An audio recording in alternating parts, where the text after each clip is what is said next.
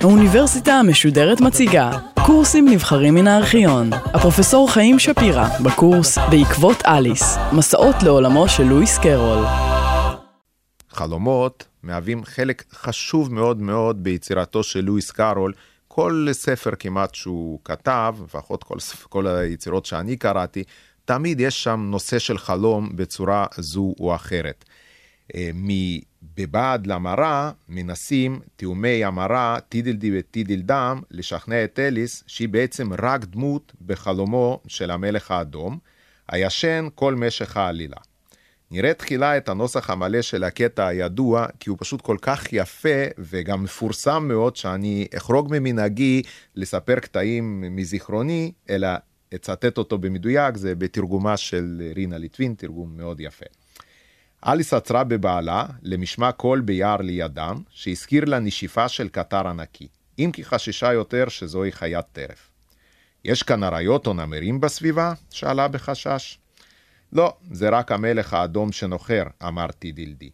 בואי, תראי אותו. קראו האחים, וכל אחד מהם תפס בידה של אליס, והם הובילו אותה למקום שבו ישן המלך. נכון שהוא מקסים, אמרתי דילדם? אליס לא יכלה להסכים לזה ביושר. הוא חבש כיפת שינה אדומה גבוהה שכדורון בקצה, שכב מכווץ למין אה, ערימה חסרת צורה, ונחר נחירה קולנית. אני חוששת שהוא הצטנן משכיבה בעשב הלך, אמרה אליס, שהייתה ילדה מתחשבת מאוד. הוא חולם עכשיו, אמרתי דילדי. על מה לדעתך הוא חולם? אליס אמרה, אף אחד לא יכול לנחש. עלייך קראתי דילדי, מוחא כפיים בשמחת ניצחון. ואם היה מפסיק לחלום עלייך, איפה את חושבת שהיית עכשיו? במקום שאני נמצאת כמובן, אמרה אליס. לא, לא, השיב טידלדי בבוז. לא היית נמצאת בשום מקום. הרי את רק משהו בתוך החלום שלו. אם המלך ההוא שם היה מתעורר, הוסיף טידלדם, היית מתנדפת, פאף, בדיוק כמו נר. לא נכון, קרא אליס בכעס. וחוץ מזה, אם אני רק משהו בתוך החלום שלו, אז מה אתם הייתי רוצה לדעת? כנ"ל, אמר טידלדם. כנ"ל, כנ"ל, קרא טידלדי. הוא צעק את הדברים בקול רם כל כך, שאליס נאלצה לומר, ששש, אתה תעיר אותו אם תעשה כל כך הרבה רעש. טוב, אין טעם לדבר על כך שאת תעירי אותו, אמרתי דילדם, כי את רק משהו בחלום שלו. את יודעת יפה מאוד שאת לא ממשית. אני כן ממשית, אמרה אליס, והתחילה לבכות. את לא תהפכי את עצמך ליותר ממשית כהוא זה בכך שתבכי, העיר טידלדי. אין מה לבכות. לולא הייתי ממשית, אמרה אליס, ספק צוחקת מבעד לדמעות, כל זה נראה לה כל כך מגוחך. לא הייתי יכלה לבכות. אני מקווה שאת לא מניחה שאלה דמעות ממשיות, קטע אותה טידלדם בנימה של בוז רב. אני יודעת שהם מדברים שטויות, חשבה אליס בליבה, וזה טיפשי לבכות בגלל זה. ובכן, זה כמובן סוף הקטע. ובכן, האומנם אליס יודעת שטידלדי וטידלדם מדברים שטויות. שימו לב שאם שני האחים צודקים, התוצאה היא מין רגרסיה אינסופית כזו מוזרה למדי של חלומות, שכן המלך האדום חולם על אליס, ואליס חולמת על המלך האדום, שחולם בתורו עליה, וכולי וכך הלאה, ממש כמו שתי מראות שמשתקפות זו בזו, או אולי אם אני אצטט את אדגר אלן פה, All that we see and seem is just a dream within a dream. זה בדיוק מה שמתרחש כאן. הקטע הזה, דרך אגב, הוא מפורסם ביותר, ואין כמעט מישהו שלא כתב על זה משהו. יונג, אני לא יודע, הוא לא מתייחס ספציפית לקטע הזה ומציין אבל באוטוביוגרפיה שלו יש סיפור שהוא יותר דומה לקטע מאשר טיפת מים אחת לאחרת. תראו מה הוא מספר לנו שם. הוא מספר שיום אחד הוא חלם חלום, שהוא יושב בישיבת לוטוס ליד איזה מסגד, ופתאום הוא רואה שליד המסגד יושב איזה יוגין, ומתפלל גם כן נמצא בסוג של מדיטציה.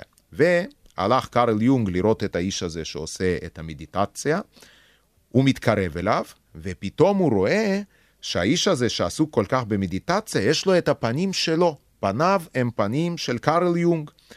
וקארל יונג אומר שהוא מיד חשב בחלום שכאשר האיש הזה שעסוק במדיטציה יתעורר, הוא ייעלם, כי הוא היה משוכנע במאה אחוז שהאיש הזה עם פניו, שעסוק במדיטציה, פשוט חולם אותו. ברטרן ראסל אמר פעם, שאלמלא היה מוצג הקטע הזה בצורה הומוריסטית, הוא היה הקטע כאוב מדי, פשוט זה עצוב בצורה בלתי רגילה. דרך אגב, הקטע הזה הוא כמעט מאלף מנקודת uh, ראות פילוסופית, כי מה מתרחש כאן? מה שמתרחש כאן זה שהאחים טידלדי וטידלדם מחזירים את אליס אל צומת הכרתית המבלבלת, שבה יש להכריע מהו חלום ומהי מציאות. האמת היא, אנחנו יכולים להסתכל על זה אפילו מאוד זווית מעניינת, כי מה שקורה, שאליס חולמת לא רק את המלך, אלא את כל יצורי ארץ הפלאות. זה חלום שלה. ומה שקורה, שדרך אגב אולי כדאי להגיד כאן שזו נקודה מעניינת, המציאות שלנו היא משותפת לכולנו, זה עולם משותף. אבל החלום שאתה חולם אותו, יוצר לך מציאות פרטית משלך, היא לא קשורה למציאות של אף בן אדם אחר. ואם אליס עכשיו חולמת באמת את כל ארץ הפלאות, את כל הסיפור הזה, אז השאלה שאנחנו חייבים לשאול היא, מה המשמעות של החלום זה? פרויד אמר פעם שכל חלום הוא מילוי משאלה, ואם לא מילוי משאלה, אז לפחות ניסיון למילוי משאלה. אה, דרך אגב, את הגישה הזו אחר כך שינה במקצת, אבל זה כרגע לא כל כך משנה לנו. איזו, מש, איזו משאלה אליס מנסה להגשים? מה בדיוק קורה בספר הזה? ואולי בכלל כל זה לא נכון. אולי בכלל יש פה חולם נוסף, והחולם הנוסף הוא לואיס קרול. הרי הוא חולם עכשיו, גם את אליס שחולמת את המלך, שחולם אותה, שהיא חולמת אותו, כל זה חולם לואיס קרול. וגם עליו, כמובן פרויד היה מיד שואל, אוקיי, אז אם זה החלום שלו, מה המשאלה שהוא מנסה להגשים כאן? וכמובן תשובות פשוטות אה, לנושא הזה אנחנו לא נוכל לתת.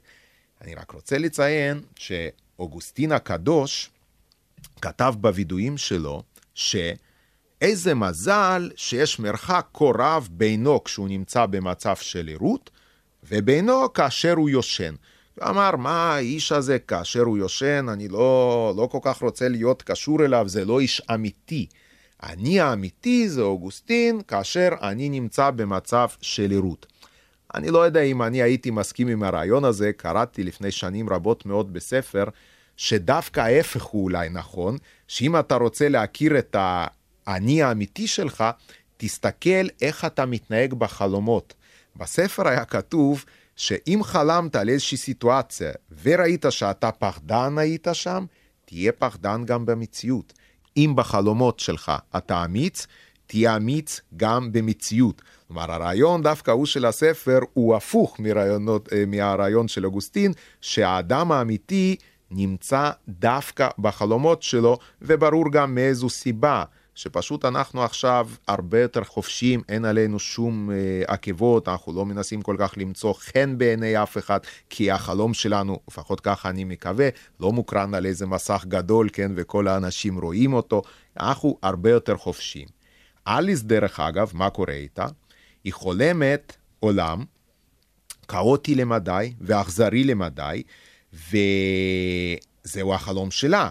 היא גם מרשה לעצמה לא מעט, יחסית לפחות לילדה ויקטוריאנית, כן, כאשר עוקבים אחרי ההתנהגות שלה, היא לא אופיינית בדיוק לילדות של התקופה ההיא. כאן דרך אגב, זה לא רק שבחלום של אלי זה מה שמתרחש, אלא יש רעיונות אה, אפילו הרבה יותר עמוקים על הסוגיה הזו. למשל, בפילוסופיה ההינדואיסטית, כל העולם שלנו רואים אותו כחלומו של האל ברחמן. עכשיו, איזה בעיות זה פותר להם? בנצרות, אחת הבעיות המאוד מאוד קשות שיש, קשה מאוד למצוא לה פתרונות, זו בעיית התאודיציה. מה זה תאודיציה? זה איך מצדיקים רוע. הרעיון הוא מאוד מאוד פשוט, כי אם אל הוא טוב בצורה אינסופית, וגם כל יכול, אז הנה משתי הדברים האלה, לא ייתכן בכלל שאיכשהו רוע בעולם. אבל כל מישהו בן מעל לשבע יודע שקיים רוע. אז איך הרוע הזה קיים? איך זה מסתדר עכשיו עם, אה, עם שתי ההגדרות האלה של אלוהים? אז במסורת ההינדואיסטית אין בכלל בעיה כזו. למה? זה החלום של ברחמה. חלום, מה אתה יודע מה בא בחלום? פשוט לברחמן לא באים עכשיו חלומות טובים, האמת היא לפי המצב, לפחות נכון לרגע שאני מקליט את התוכנית, נראה לי שהוא סובל מלא מעט סיוטים. יכול להיות שבהמשך זה ישתפר, יבואו לו חלומות טובים יותר, או יכול לקרות בכלל מצב רע מאוד, שהוא יתעורר. ואז אם הוא מתעורר, יקרה בדיוק מה שמספרים לנו שיקרה כאשר המלך האדום יתעורר, אליס תיעלם, אנחנו ניעלם, הכל ייעלם. מי יודע, אולי גם זה ייתכן. מבקרים רבים חושבים שהמלך האדום זה בדיוק מצב שמתאר בצורה יפה מאוד את הפילוסופיה של ברקלי. והרעיון העיקרי של ברקלי, אם כי אני ממש לא אהיה מדויק עכשיו, כי להסביר את שיטתו של ברקלי אנחנו זקוקים לפחות ל-13 שיחות, או לסדרת תוכניות אחרות, כי למעשה פילוסופיה שלו זה סוג של תגובה לבעיות שהיו בפילוסופיה של ג'ון לוק, אבל אם אני אעשה את זה מאוד מאוד לא מדויק, אז מה שברקלי מספר הוא שדבר לא קיים, אלא אם כן מישהו חושב על הדבר הזה, או תופס אותו. יש את הדוגמה המאוד מאוד מפורסמת ששואלים האם עץ אשר נופל ביער משמיע רעש כאשר אף אחד לא שומע את זה. אז אם אין איזה שהם צופים תבוניים, כן, או אנשים שיש להם חושים שיכולים לשמוע, זה באמת מאוד מאוד בעייתי לדבר על הרעש של שהעץ הזה עושה. באוזני מי? כלומר, כאשר אתה מדבר על רעש, אתה מראש מניח שמישהו שמע את הרעש הזה. דרך אגב, כאשר שואלים את ברקלי, אז מה קורה באמת אם יש איזשהו דבר שאף אחד לא חושב עליו, אז האם הדבר הזה לא קיים? אז כאן ברקלי יוצא לנו עם רעיון אחר, גם הוא בתרגום מאוד מאוד חופשי מן הפילוסופיה שלו, שיש את מוחו של אלוהים. מוחו של אלוהים הוא תמיד חושב על הכל. ראסל התבדח פעם שאנשים כנראה מכריחים ברגע שאלוהים מפסיק לחשוב על השערות שלהם. שוב פעם, גם הגישה הזו של ראסל יכלה להיות משעשעת, אבל היא לא פותרת את הבעיות, זה עדיין מעניין לחשוב, האם אתה יכול לחשוב על איזושהי מציאות מבלי שיש צופים תבוניים. איפה המציאות הזו קיימת? באיזה מובן היא בכלל קיימת, או מה מתרחש כאן. כמובן שהיום אה, הרבה יותר משווים את המלך האדום לא לפילוסופיה של ברקלי, אלא פשוט לרעיון של המטריקס, של הסרט שראינו, אה, שגם זה, זו יכלה להיות השוואה בכלל לא רעה. בכל מקרה, איך אנחנו מבדילים בין החלומות למציאות? מה קורה כאן? מי חולם את זה? ועל מה אנחנו חולמים? אז אה, אולי אני ארצה לתת פה עוד דוגמה נוספת, מפורסמת אולי הכי מפורסמת, של צ'ואנג צה. וצ'ואנג צה סיפר פעם שהוא ישן בלילה וחלם חלום שהוא פרפר והוא עף לו מעל השדות ומעל צמרות עצים, המזג האוויר הוא נפלא, הכל ממש טוב ויפה, עד הרגע שפתאום הוא שואל את עצמו, איך אני יכול לדעת? האם אני זה צ'ואנג צה שחולם שהוא פרפר, או אולי בכלל אני הוא פרפר שחולם כרגע שהוא צ'ואנג צה. איך אפשר להבדיל את זה? מהו הקריטריון שיסביר לנו? הרעיון הזה, דרך אגב, במזרח, לא זכה להתפתחות רבה, וזו אולי הסיבה ששנים רבות לא התפתח שם מדע, כפי שאנחנו מכירים אותו במערב, כי הרעיון הוא מאוד מאוד פשוט.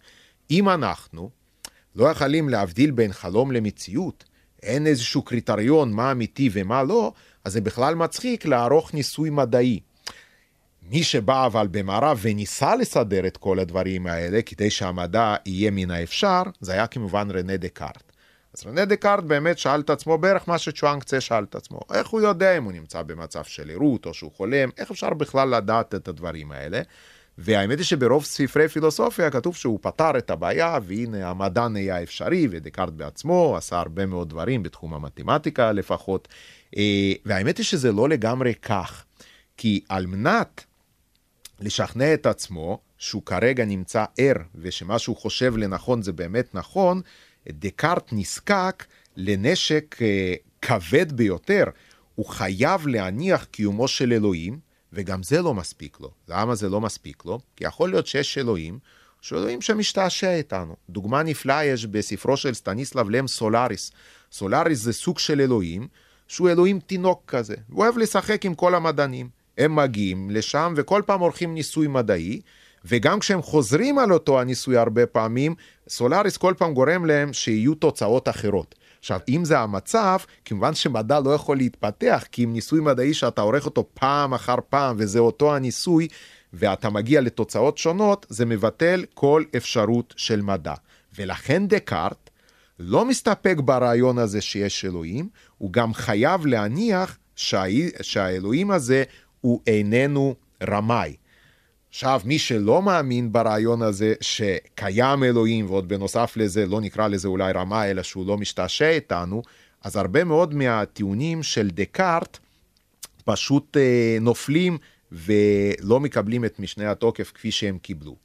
אה, איך אנחנו נדע? חלום, מציאות, לא יודע. הסופרים דווקא נוטים לחשוב שהסוגיה הזו לא תיפתר לעולם, והמשורר ג'ון קיטס היה בבירור בדעה שמה שמתרחש איתנו זה חלום, שאנחנו כמובן נתעורר ממנו, הייתה לו הוכחה מתמטית יפה לזה, פשוט אמר לא ייתכן שלסיוט הזה נולדנו, לכן חייב להיות משהו אחרי זה, סתם חלום, הוא ראה את כל החיים כאיזשהו חלום בלהות, שבסוף נתעורר, נגיד לעצמנו, וואו, זה היה רק חלום, נרגענו, הכל טוב ויפה.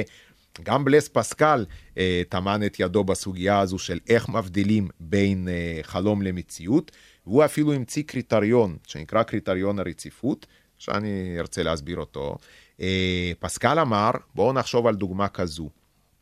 יש לפנינו סנדלר, ש-12 שעות ביום חולם שהוא מלך, ו-12 שעות ביום עסוק בעבודתו כסנדלר.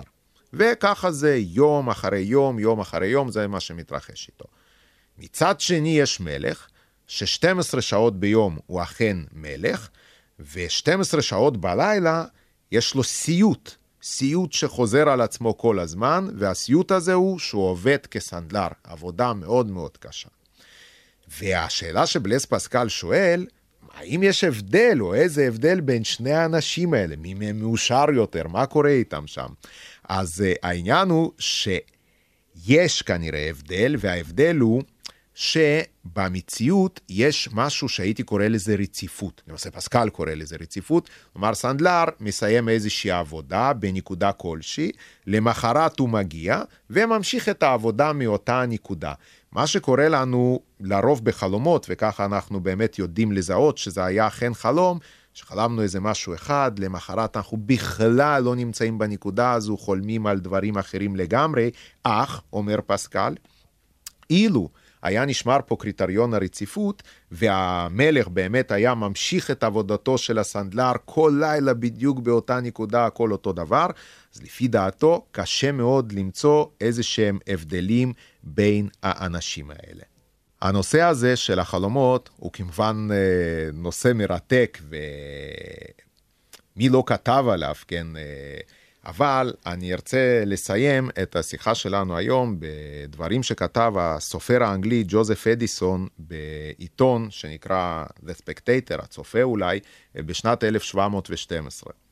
והוא לפי דעתו, חלום זה בכלל הרבה הרבה יותר עדיף על המציאות, כי בחלום אנחנו משמשים גם תסריטאים, גם צופים, ואנחנו גם השחקנים של ההצגה שאנחנו מעלים שם. וזה כמובן הרבה הרבה יותר מעניין מאשר להיות, אולי כדבריו של שייקספיר, חומר ממנו עשויים חלומות של מי יודע איזה ברחמה או אלוהים אחר.